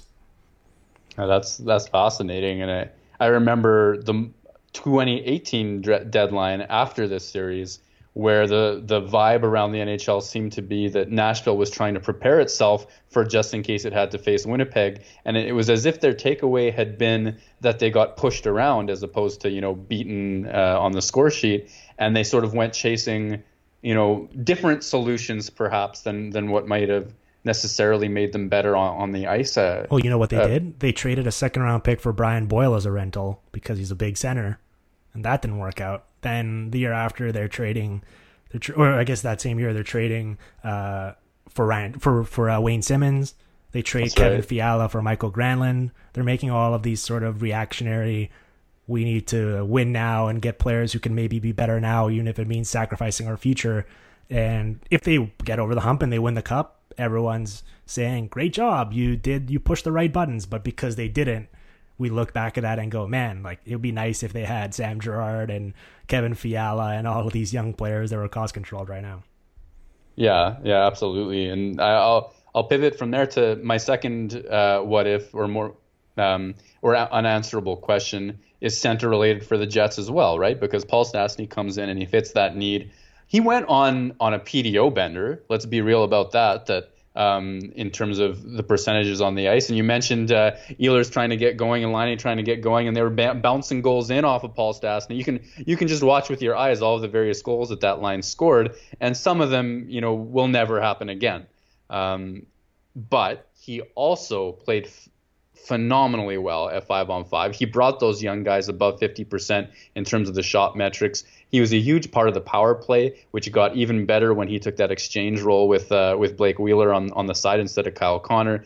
Um, he did everything he was supposed to do, and so and Winnipeg is still looking for his replacement, Kevin Hayes. A hill I will die on is that Winnipeg will never know how good Kevin Hayes was. I think he's a fine second line ish center, mm-hmm. um, but uh, he was not played like one, nor did he necessarily deliver the results of one in Winnipeg. But I think a lot of that was usage based, and I think Winnipeg will never know that he was actually a portion of what the Jets were looking for. Yeah. I, I think he got close, but he's gone. Winnipeg's still looking, and you know, unfortunately, in Winnipeg, one of the big stories this year was Bryan Little takes a puck to the ear, and he has um, all all sorts of uh, problems ongoing from that, and he's still a question mark for whether he will or won't be available in any return to play scenario. So even in the two seasons before, when they looked to upgrade Little, now he's a question mark, in Winnipeg at centers it, it continues to be very thin. So unanswerable.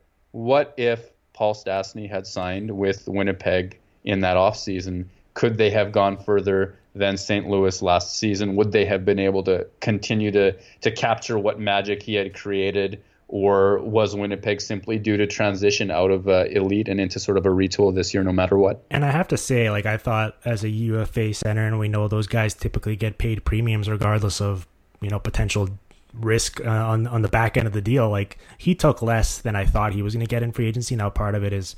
Uh, he probably wanted to go to Vegas. Also, the tax ramifications. Like, I'm sure he actually winds up making more than than the simple uh, sort of cap friendly uh, figure that you see. But yeah, I think especially the three year part of it, like I would have thought that he could have gotten four, potentially even five years as a free agent and heading into his 30s with uh, a, a, sort of a deteriorating body and missing games throughout his career. Like I would have been worried about that type of a deal. But if you told me that you could have him for three years, like maybe that just wasn't on the table for the Jets and, and that was only a, a Winnipeg sort of a discount that they got. I, I'm not sure what the story was there, but that's a good unanswerable question of how close they got to actually uh, sort of engaging in those conversations. Yeah, and solving the problem in in a meaningful way to, to go forward patched up and, and, and really then not need to, to make that trade at the deadline for Kevin Hayes or whatever it was. And whether the Jets were able to put in two years or three years, whether they were not quite able to get up to that seven million ish figure, um, or you know w- what I believe is that probably you know Vegas would have been a priority all along, or that Winnipeg wasn't Winnipeg was close, but just not quite there in terms of uh, Stastny's long-term de- destination, and and whether he'd have been able to keep it up, I, I'm not sure that we know. The best book that anyone can ever write is the trades that fell through, and my big unanswerable is how close were the Jets to trading Nikolai Ehlers at any point over the past two summers, and I would say it's probably closer than a lot of Jets fans would uh, would hope. Um, I'm not sure exactly, although I certainly know there's some merit to uh, the conversations involving the Sabres and Rasmus Ristolainen, and, and that's a scary thing to think about. But ultimately, the Jets came out uh, looking good on the other side, and sometimes the trades you don't make are as good as the ones that you do. Yeah, absolutely. I, I think there's definite, uh, definite tough to say in these shoes, but I certainly believe that the smoke around Nik Ehlers trade was real, and uh, uh, the idea of of that return, Ristolainen, who can do a lot of things well, but is certainly not a top tier defenseman. And even though he he gets perceived as one because of the things that he does well, and then you think of Ehlers as a step forward. Yeah, you just made me gulp. You know, I almost spit take my coffee at that moment. Um, all right, let's move on to Apex Mountain. Um, Patrik Laine's beard as two guys on a video chat right now with with quarantine beards. Patrik Laine puts us to shame, and it was insane. And I kind of forgotten about it because it's been a while now. But my God, I get asked about that beard as much as any other Patrik Laine question. I think it's it, like I it just it was so. I mean, he's a, a young guy, but he got a lot of rattiness and bushiness and and scrag. It's not thick enough to be a top tier beard, but it's long enough to convey like a scraggly sort of um, I don't know, charming rural Finnish, uh, like dirtiness as a compliment yeah. to, to it. Like I, it, it's tough to put that thing into words. I, am kind of glad that uh, it's gone, but uh, but you know what? If the fans are out there wanting it back, then the Jets will just have to go on a playoff run. Uh, I mentioned the Jofa line with uh, Ryan Johansen, Filip Forsberg, and Viktor Arvidsson.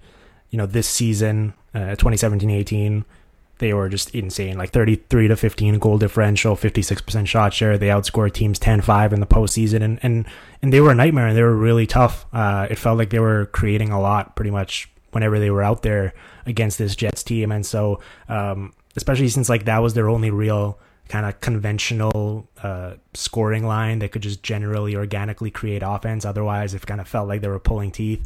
And so, uh, you know, they had a lot of pressure on them and they delivered. And so I certainly think they were at their apex. Was there anyone else? It's, it's really tough because there's a lot of guys who are like borderline, but also there's a lot of guys, especially for the Jets, where you would like to think that their best performances are still to come. So it's kind of tough to say.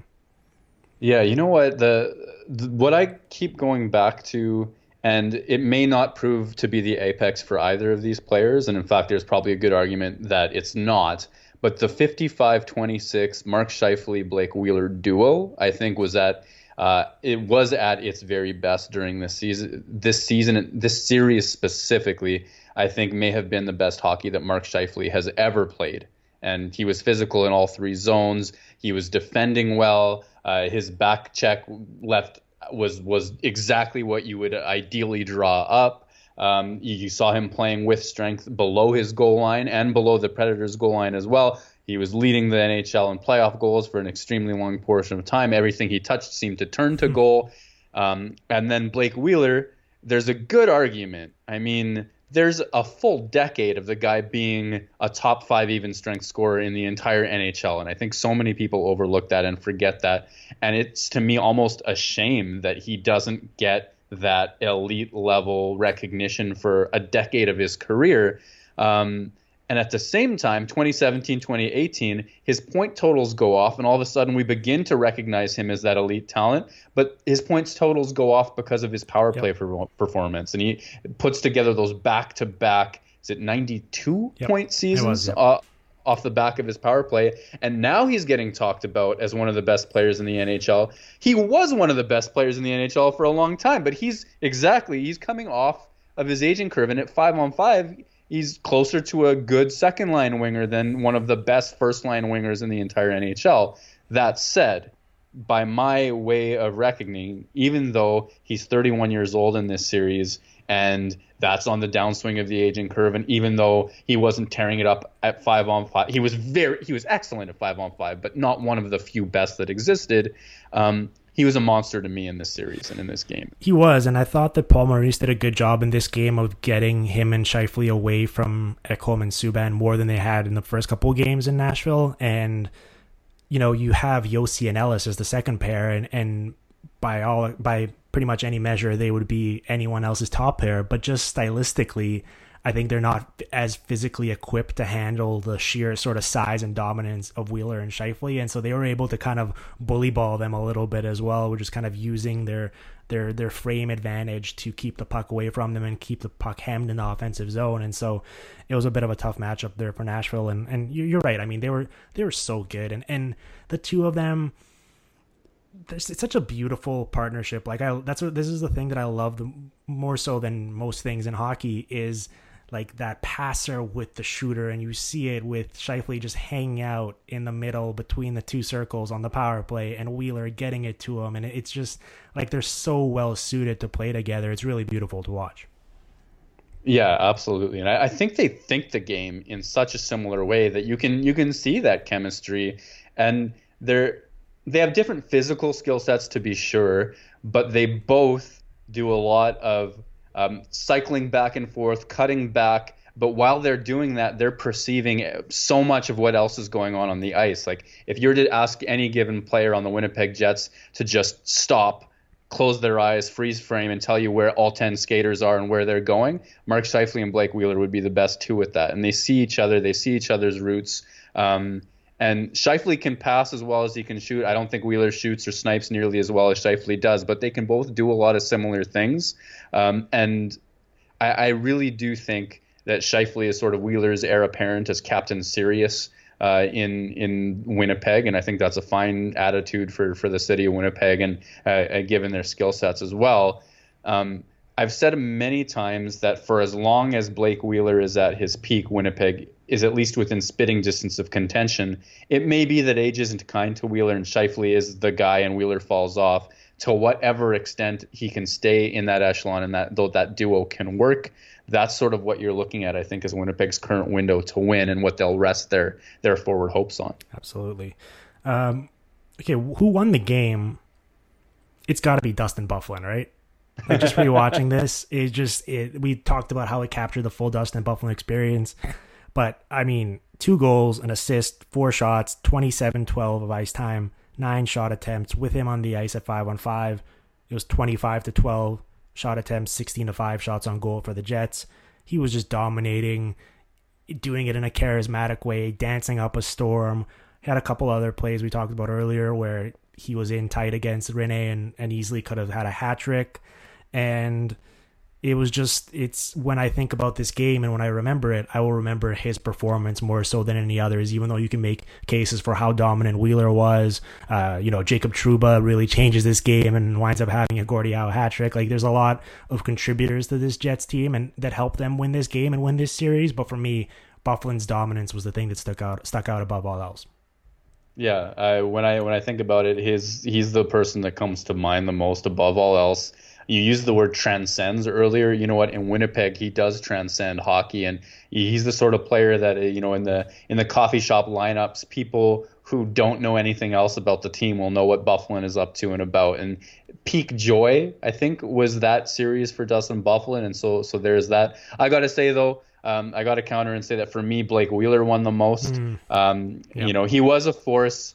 Uh, the scoring chances that you talked about, he was creating for himself and his line mates all game long. There's the one that he skies above Pekka Rinne right before the um, the big turnaround in the game. There's chances at the other end of the ice in the first period. He's making interceptions on the penalty kill. He's running the power play. Um, he's basically imposing himself on the game.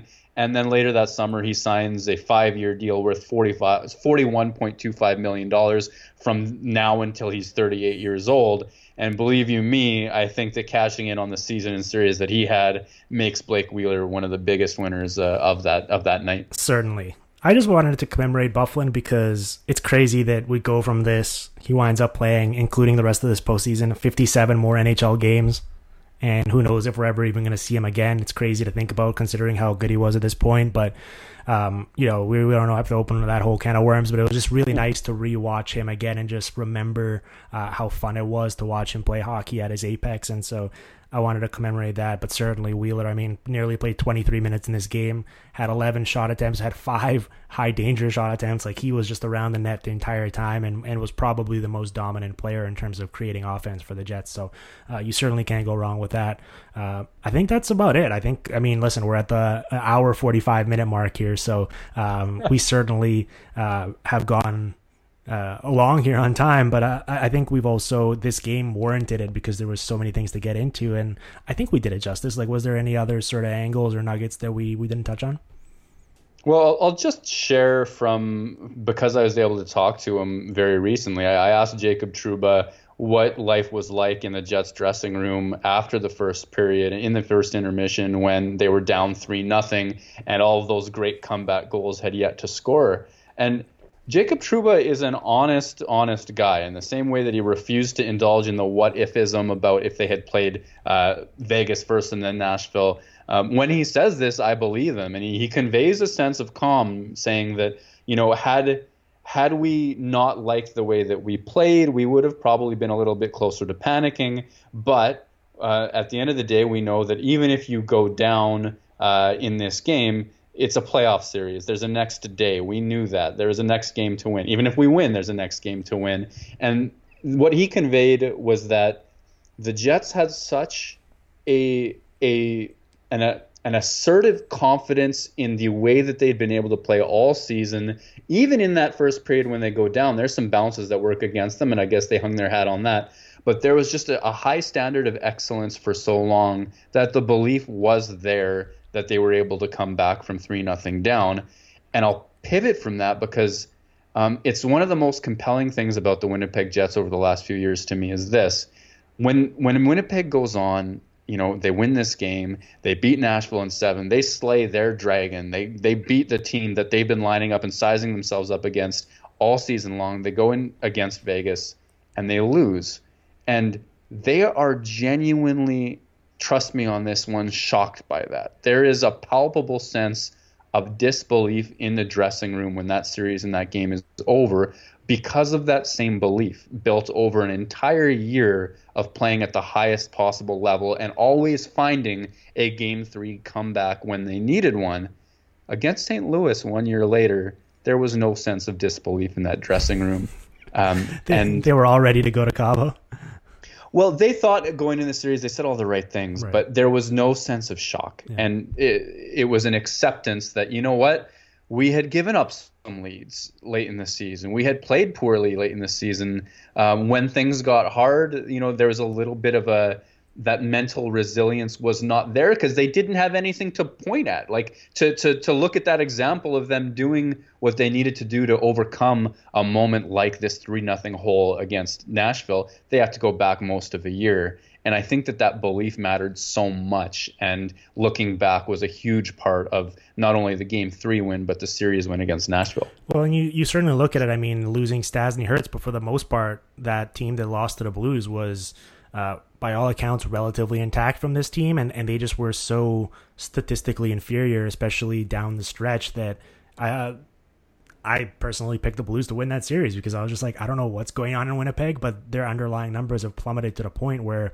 there's clearly something flawed with this team, and and I don't see any reason why they're going to get it together. And so it's crazy to see sort of how much things have evolved over the past two years. But I think part of what made this series such a great rewatchable in this game in particular was not only did it live up to the hype, not only was the hockey great, but it was it was such a useful exercise to go back and look at how much things have changed, discuss and reflect on why that's happened. And I think that's what makes these rewatchables fun for me in particular. I know some people say like, oh, we know the result of the game. What's the point of going to rewatch it? But in these particular instances like this one, I do feel like it's such a whirlwind experience in the moment and there's so much happening that you can't really fully appreciate every single little piece of information until you kind of go back and reflect on it after time has passed and, and so hopefully you and I accomplish that not only for ourselves here but for everyone listening at home. Well, thanks for inviting me along with it. The big fear was always, would it live up to the memory? And it does. And I think when it does, it's worth a deep dive. So yeah, thanks a lot, Dimitri. Uh, do you have to do you want to plug some stuff? What uh what are you working on these days and where can people check out? Well, of course, you know Winnipeg Jets at the Athletic is is where you'll you'll find me. Twitter is WPG Murat, WPG M U R A T. I'm sure you'll tweet that as we promote Yes. the the show as well. So there's that. But I mean, with the NHL's return to play plan, Winnipeg is in a in a really unique position of having equal cup odds as lottery odds, um, small on both fronts. Yes. But there's a lot of different moving parts, and Winnipeg has had just a remarkable season from the Byfuglien saga onward through whole pile of injuries, Connor Hellebuyck keeping them in the fight, and so much more. So it's an oddly fascinating time to think about the Winnipeg Jets, despite the hockey purgatory that we're all kind of living in right now. So the Athletic is, is where it's at. Awesome, man. Well, uh, keep up the good work. And before we get out here, I just wanted to quickly remind everyone uh, we're building up quite a catalog here of games we watch. So hopefully uh, you've listened to them. If not, go back into the archives to do so. Stay at home, stay safe with us, uh, get comfortable, watch these games, and uh, take a minute to go leave the show a rating and review. It's greatly appreciated at the, during these uh, crazy, uncertain times. So, Murat, thanks for taking the time. I know this was uh, quite the process and quite the exercise, and I gave you a lot of homework to do, but uh, you passed it all with flying colors, and hopefully we'll be able to have you back on sometime down the road. Hey, I love the sounds of that. Thanks again.